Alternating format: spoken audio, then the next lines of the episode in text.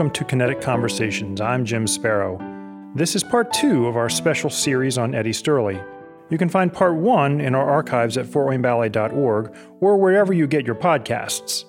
For today's episode, Karen Gibbons Brown sits down with Kim Sagami, who not only is helping us to restage Eddie's works in our upcoming show, Dancer's Legacy and Evening of Stierle, but was also a close friend of Eddie's and danced in the world premiere of Empyrean Dances, Eddie's last show before tragically succumbing to AIDS. So, Kim Sagami, we are so fortunate to have you here with us today. We Thank always you. we always enjoy having you here in Fort Wayne and working with the ballet, but we're here for a, a more special event this time. Uh, we're here to talk a little bit about Edward or Eddie Stierle and the pieces that we're about to perform this upcoming May, uh, his legacy of choreography. And it's really unusual for us to have someone stage a ballet who was actually in the room when it was being created or in the room with the original choreographer. That's becoming a little more rare these days, but you had that opportunity. Right. And um, I, I just feel so honored. You know, when you're in the moment and you're a dancer, you don't realize the circumstances you're in and what they can become. But I really do believe that being in the room with Eddie was so important on many levels. But to be able to stage this now, I understand where he was coming from to teach the movement and to relay the choreography, of course, to the dancers and to have experienced his story, Eddie as a person, Eddie as a dancer, Eddie as a choreographer, and then Eddie, who he was at that time, meant so much to us. And to relay that, to try to relate that to the dancers at Fort Wayne Ballets is very important to me. All the layers of Eddie. So you were not originally a part of the first piece that we'll be performing, Concerto con Brio. That was choreographed for students at what we now know as UNCSA, University of North Carolina School of the Arts. However, you were a part of both Lacrimosa and Empyrean. And while there are some similarities, they're both very different in the movement and the intent. So let's take them one at a time, if that's okay. Let's mm-hmm. start with Lacrimosa. Right. I feel the overall feeling or the the ambiance of the ballet is earthly and it's very weighted and heavy and everything having to do with the world. And he was feeling the weight of the world on his shoulders at that time that he choreographed it.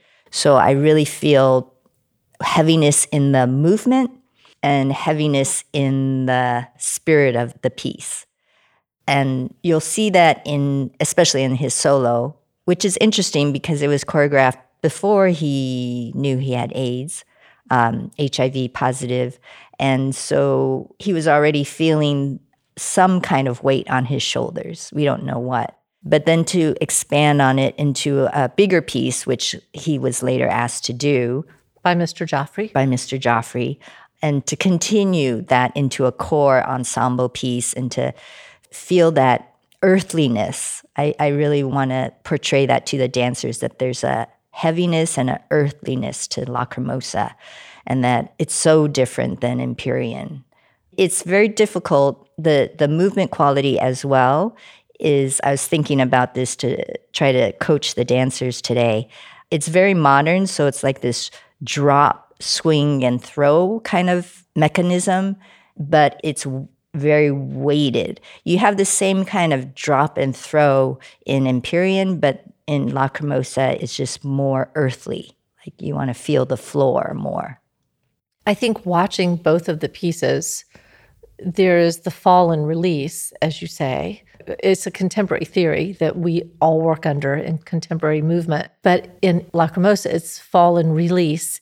And then in Empyrean, it's fall, release, recover. Mm-hmm. So there's an uplift to the end of the movement. Exactly. And so Empyrean, it reflects his life. So he makes this solo with feeling the weight of the world on his shoulders. He expands it later when he finds out he's HIV positive and is, you know, facing death. He he isn't he isn't at the point yet. The m- symptoms haven't manifested in him.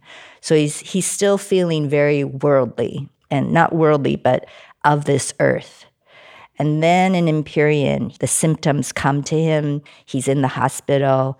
He wants to see beyond what is beyond all of this. So he he actually lets go of all that weight and he becomes ethereal. I want to say it's it's like the weight is lifted and then there's this light.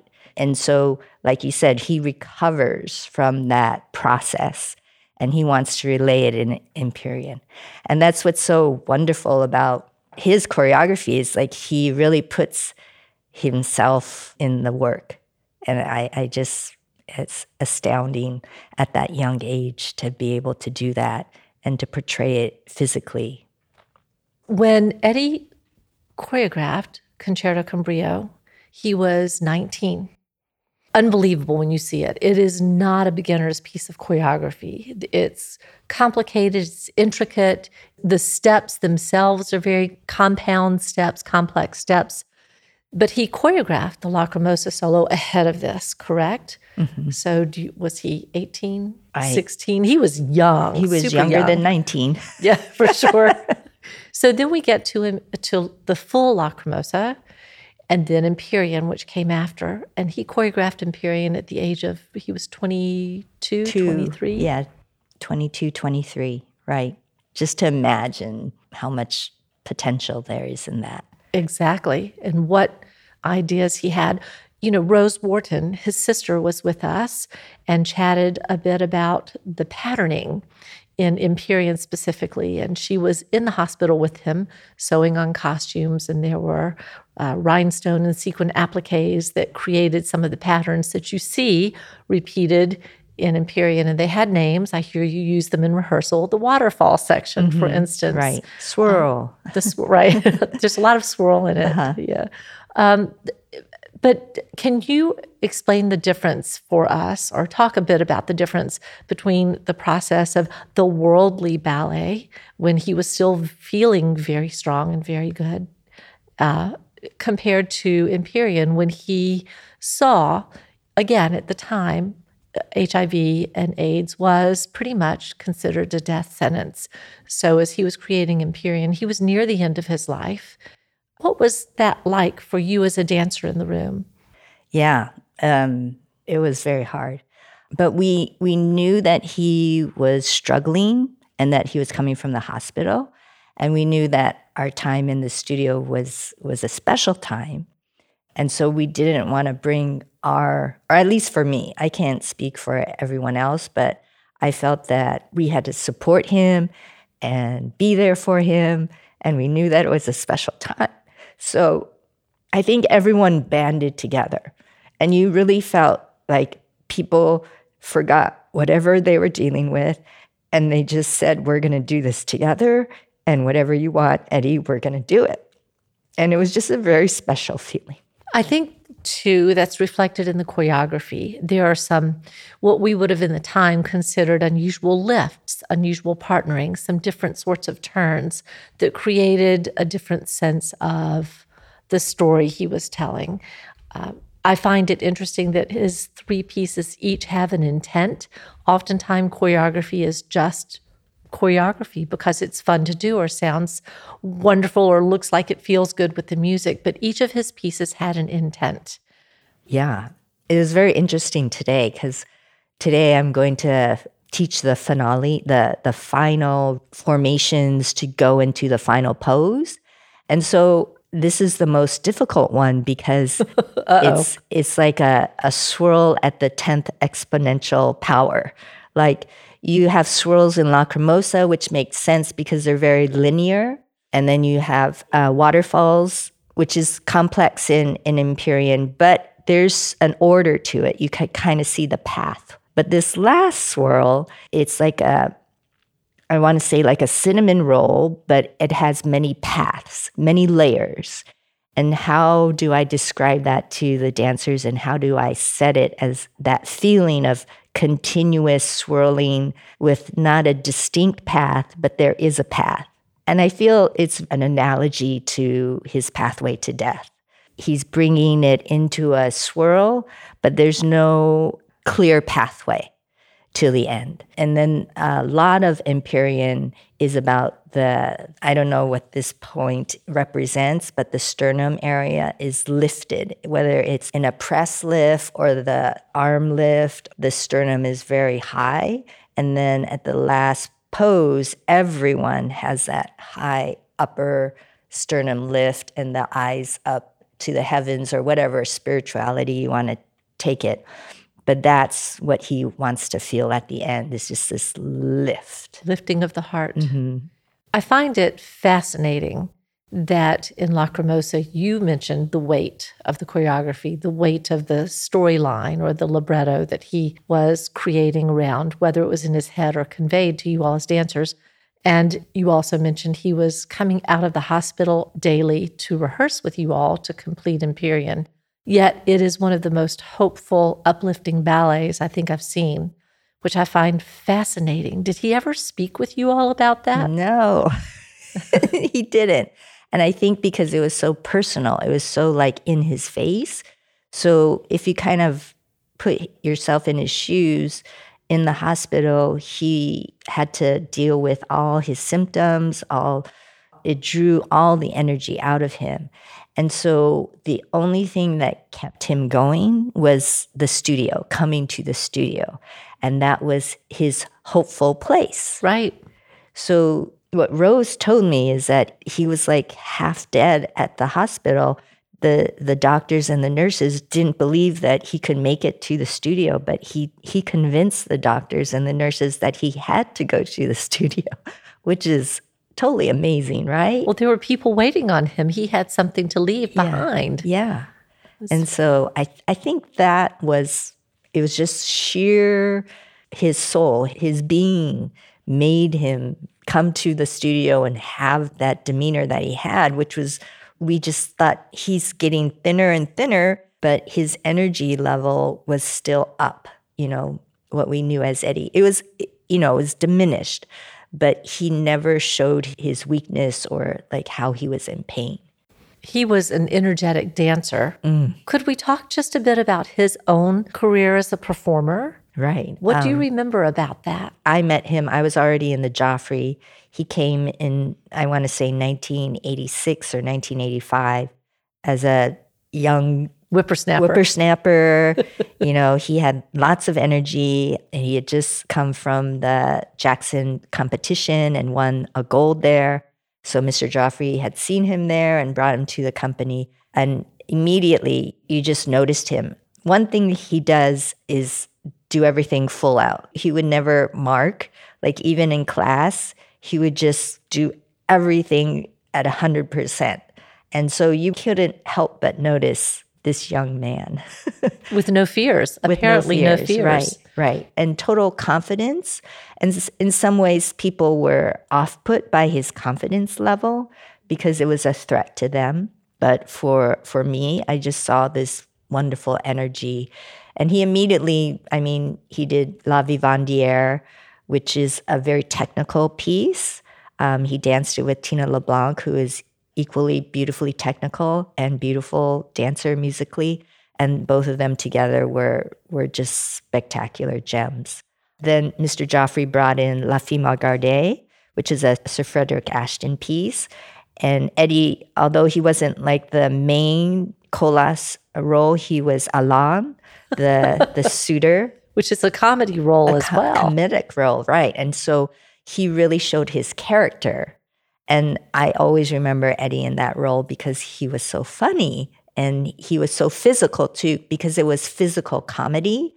And he could do the falling down the stairs with 100% just you you thought he was actually falling down the stairs, but he knew how to do it physically and just his timing and yeah, he was just very charming as Alain. And then, uh, of course, Robert Joffrey was um, and Gerald Arpino were choreographing their own Nutcracker at that time. So Eddie was Fritz in the party scene and the Snow Prince in the snow scene. And those were dual roles. So in Clara's dream, her brother becomes the Snow Prince in the snow scene. Mr. Joffrey had all these correlations from the party scene to the snow scene to the second act. I have never seen anyone do the Snow Prince like Eddie. You can still find it on YouTube. Yeah. It's spectacular. It's amazing. Yeah, there's no one like him. He had musicality, he had uh, dynamics in his dancing, he had the physicality, which is very in contrast to the ballet body, which he was short, He had thick muscles, um, Strong muscles. strong muscles, but he really worked on elongating them. And by the time in the course over one year, he had really lengthened out his muscles. And he was just, I mean, he was already beautiful to come to the Joffrey, but he really still worked on trying to lengthen and find the movement, the, the breadth and the length of each movement on his off time. So, Interesting. Yeah. Rose had mentioned in one conversation that he, Eddie, was not the typical dancer, but he wouldn't take no for an answer. He was determined. And you mentioned he was shorter. His build was not what you would see as a dancer. But I find that fascinating as well because we've actually been gifted some of his costumes and use one of them in snow. Actually, Oh. we use one that Rose had made for Eddie but we used it in our snow scene here in Fort Wayne. And when you look at the costumes, they're awfully small. So the expectation of the time was different. I want to mention too that we'll have some of his costumes on display in the theater during this particular run of the evening of Stierle. So, and his gold medals and wonderful photographs. There's some of you in there as well, dancing, some reviews from the New York Times where you're mentioned. So, you know, you've had a career in your own right, but you've been very gracious about speaking to Eddie and his gifts. Well, I'm just honored to do it. Yeah. Like, going back to Eddie, Mr. Arpino loved Eddie. I mean, what choreographer wouldn't? But he did all the Arpino ballets. I mean, he was quintessentially an Arpino dancer. Just the the fast footwork, the dynamic dart-like movement, the jumping, the turning. So he was in every Arpino ballet that there was. I mean, he was dancing every ballet every night. and within a very short span of years. Yes. And choreographing. Right. And who else knows what else he was doing? I mean, he he he could never keep still. So he was always like looking for the next project. What can I do? How can I how can I grow? He was always talking about growing, just expanding himself and he was just so hungry to learn. He had an incessant desire for knowledge. Mhm. Rose mentioned that as well. Yeah. He didn't hesitate to talk to anybody Right. he felt could help him learn more. Yep. He would talk to me, and I was like, Why are you talking to me? I'm just like this dancer at the Joffrey that stands in the back. But he asked me all kinds of questions. I don't remember what they are, but I just really felt like, wow, he really wants to learn. He's very curious. Well, you all became very good friends through his time at the Joffrey, your time at the Joffrey, and working together. This has to be a little bittersweet to do this program. It's Right, really, right. I'm honored that Fort Wayne Ballet can present it. It's not been done like this before, but it has to be So amazing. exciting. Isn't it? Yeah. I'm just thrilled. Just to have all of his ballets in one program is just so exciting to see the breadth of his talent, to see the range of his concepts, to see the movement quality. It's just so exciting. How do the dancers of today adapt to that? What I'm trying to work with with the dancers now is just trying to find that the weight in the movement, the suspension of the movement, and then the length of the movement. So technically, when a dancer focuses on technique, there's a tendency to hold in because you're trying to get to a pose or to a technical feat. But with Eddie, you had to let go and trust your body to do it. And that's the hardest thing to try to I try to encourage the dancers to explore that part of themselves. I think that's hard for everyone that dances. You work so hard on the technique and the refinement of that. So when you say let go, of course, there's that immediate fear of, I won't have my technique anymore. Right. Yet, I think on the other side of the room now, not in the, on the floor, I feel like that really enhances the technique to be able to let it go. Mm. Right, right. It's far more exciting for our audience. Yes. That's for sure. right, for sure. Well, do you have any final thoughts about Eddie or this program that you'd like to share with us? I'm trying to think. uh, Come, please come. Please come. Yes, please come to Fort Wayne and see the Eddie Stierle program. We'd love to see you too and hear your thoughts because uh, Eddie always wanted to hear people's thoughts. And please share your thoughts with us. Oh, that's lovely. Kim Sagami, thank you so much for being with us. Thank you, Miss Karen.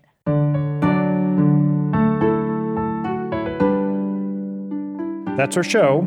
Thank you for joining us for our latest installment in our mini series on Eddie Stierle. Our final segment will drop next Friday, as we discuss Eddie's lasting legacy. I'd like to thank our guests, Kim Sagami and Karen Gibbons Brown. Tickets are available at fortwayneballet.org, artstix.org, or by calling the box office at 422 4226. And for more information on Stierle and our performance, visit fortwayneballet.org slash Eddie. Kinetic Conversations is brought to you by Fort Wayne Ballet and Wayneshout Productions. If you'd like to receive notifications on future podcasts, please like the podcast and go to fortwayneballet.org to sign up for notifications on performances, podcasts, and more ballet news. You'll also find a library of past episodes on our website in the menu of options. Until next time, I'm Jim Sparrow, and thanks for listening to Kinetic Conversations with Fort Wayne Ballet.